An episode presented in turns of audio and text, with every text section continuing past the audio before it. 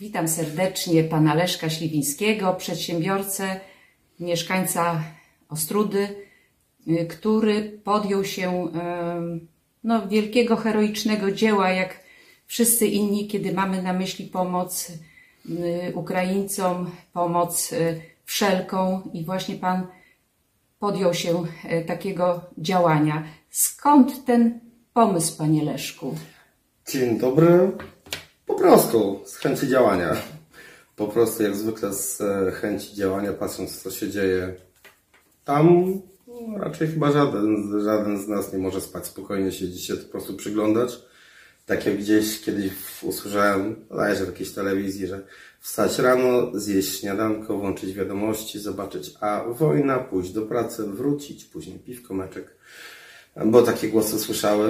To nie pana stylu. Nie. Więc urodził się pomysł, żeby chociaż minimalną cegiełkę do tego dołożyć. Szybkie info do współpracujących z nami firm. Wyszło z tego całkiem ładne zaopatrzenie medyczne, bo odzew był bardzo duży. Kiedy chcieliśmy już jechać, dostarczyć to wszystko, okazuje się, że takich jak my jest naprawdę dużo, dużo więcej. Połączenie się i tak o. Tak, po prostu samo wyszło. Coś o tym wiem, bo też moja firma z panem współpracuje, moja córka w innej firmie pracuje, gdzie też współpracują, i to tak poszło łańcuszkiem, skrzyknęliśmy się i każdy, kto mógł, oddolnie pomagał, ale pan też przyłączył się jeszcze do tej piątkowej wyprawy 4 marca, do jeszcze kogoś z Ostródy, i to w ogóle wyszła fajna akcja. Coś proszę powiedzieć na ten temat. Pomoc tutaj, zbieranie tych wszystkich darów, to jest jedno, ale to też trzeba jakoś tam dostarczyć, więc potrzebne są samochody, kierowcy, tym podobne. U nas na początku miało być bardzo spokojnie, mieliśmy po prostu pojechać, dostarczyć całą tą pomoc albo do jakichś tam punktów tym podobnych, ale okazuje się, że Ostróda Camp, Ostróda zaszalała niesamowicie pod tym względem. Wszystkie siły poszły na pokład i tutaj brawo wielkie dla Bartka i dla całego Ostróda Camp za pospolite ruszenie, które powstało tak naprawdę. Połączyliśmy siły, przyłączyliśmy się do dość dużego konwoju, tak naprawdę jednego z pierwszych, bo te konwoje z Ostródy wychodzą co kilka dni tak naprawdę z całą pomocą humanitarną, z żywnością dla żołnierzy, z lekarstwami, ze wszystkim tym, co jest im tam potrzebne, i to jest sukcesywne. Tam nawet jak robiliśmy małą zbiórkę przed samym wyjazdem, to było dobrze. To jest teraz, to był chyba u nas w ogóle pierwszy wyjazd.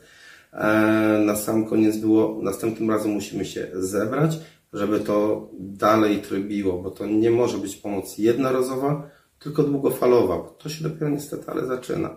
Więc połączyliśmy siłę, jak okazuje się, nie tylko Ostróda, ale wszyscy, tak jak właśnie pani powiedziała. Jeden mail z mojej strony wyszedł, że słuchajcie, jest pomysł, że zbieramy dla żołnierzy rzeczy, zawozimy do nich. Pospolite ruszenie poszło niesamowite. Chyba wszyscy moi kontrahenci tak naprawdę łańcuszek uruchomili i cały dzień latałem po całej Polsce tak naprawdę, bo nawet firmy z Gdyni się przyłączyły do tego, gdzie naprawdę nie to, że patrzyli się, że na magazynie mi to zalega, tylko dobra, tutaj ciepłe kurtki, tutaj z wieszaka zdjęte rękawice, jeszcze się śmiech wtedy, dobra, te bez palców dajemy wszystkie, bo z nich się lepiej strzela, dosłownie. Także ludzie są naprawdę niesamowici i to jest coś pięknego. I pan jeszcze wspomniał, że tak naprawdę w tenże piątek, bo pewnie tych piątków jeszcze dużo będzie, cała Polska praktycznie, z wielu rejonów Polski jechali ludzie z pomocą. Tak, jak się okazało, to już jak dojechaliśmy na granicę, to się okazuje, że ciężarówka, która stała po drugiej stronie, czekała na znacznie więcej busów takich jak my. Także wychodzi na to, że to było naprawdę ogólnopolskie pospolite ruszenie. Jedno z wielu. Bo... A jak służby na granicy się zachowywały? Czy pomagały, czy nie pomagały? To, co robią policjanci, strażacy, straż graniczna na granicy, jest nie do opisania. Są tak fantastyczni ludzie, są tak pomocni. Z jednym, można powiedzieć, policjantem, kiedy czekaliśmy, aż drugi samochód wróci z granicy, trochę sobie porozmawiałem, gdzie był po 9 bodajże godzinach służby, gdzie jego służba polegała na tym, że blokował tak jakby wjazd do granicy. Sznurek samochodów potężny, akurat w sobotę rano bardzo dużo pomocy humanitarnej tam się zaczęło też pojawiać na tej granicy na Dorohucku. Kilkadziesiąt, kilkaset, kilka tysięcy samochodów dziennie. Każdy podchodzi do tego policjanta i on się pyta, czy może tam przejechać. Stoicki spokój. Tutaj proszę pojechać do Dorohucka, zostawić te dary. Jeżeli na kogoś czekacie, tutaj idźcie na parking. Pełen spokój, pełne opanowanie. Ja byłem pełen podziwu to, co robi policja. Następnego dnia, jak już... Pan wspomniał o straży pożarnej, wszystkie służby praktycznie. Straż pożarna jak zwykle na wysokości zadania, bo tam w okolicach Dorohucka, z tego co doszło mnie słuchu, akurat ewakuowali jakieś sierocińce z Ukrainy i powiem szczerze, to tego nie można opisać, co tam się działo, bo chyba wszystkie OSP, które są w okolicy i państwowe, swoje busy i tam chyba jeszcze był jeden autokar ze służby więziennej, ale jestem pewien. Po prostu wszyscy sygnały i tylko kursowanie tam z powrotem, pełne autokary, dzieci wracały i tego się nie da opisać po prostu, jakie odczucia idą. To... Bo tu działania środowiska Idź Pod Prąd właśnie jeden z takich busów, 62 dzieci przyjechało i znalazło miejsce swoje na południu Polski, a więc to Stowarzyszenie Dziennikarzy Polskich przyjęło, więc znowu skrzyknęły się osoby i środowiska, ale na tej granicy ukraińskiej równie łatwo było? Czy troszkę trudniej? Tam już trochę trudniej. Jak nasze służby podeszły w sposób kompletnie zaskakujący.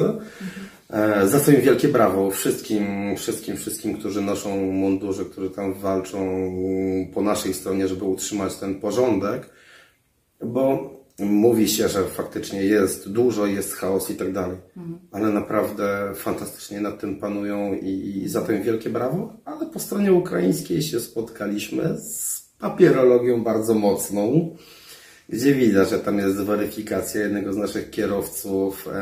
Przetrzymali kilka godzin na granicy, aż kierownictwo przyjdzie po stronie ukraińskiej, zadecyduje co dalej. Udało się to sukcesem, całe szczęście. Pan Bóg czuwał, dokładnie, pełny sukces, ale na granicy ukraińskiej nie było tak ładnie, pięknie jak po naszej stronie. U nas solidarność wszystkich jest po prostu obłędnie gigantyczna, bo tego inaczej nie można określić. Tak.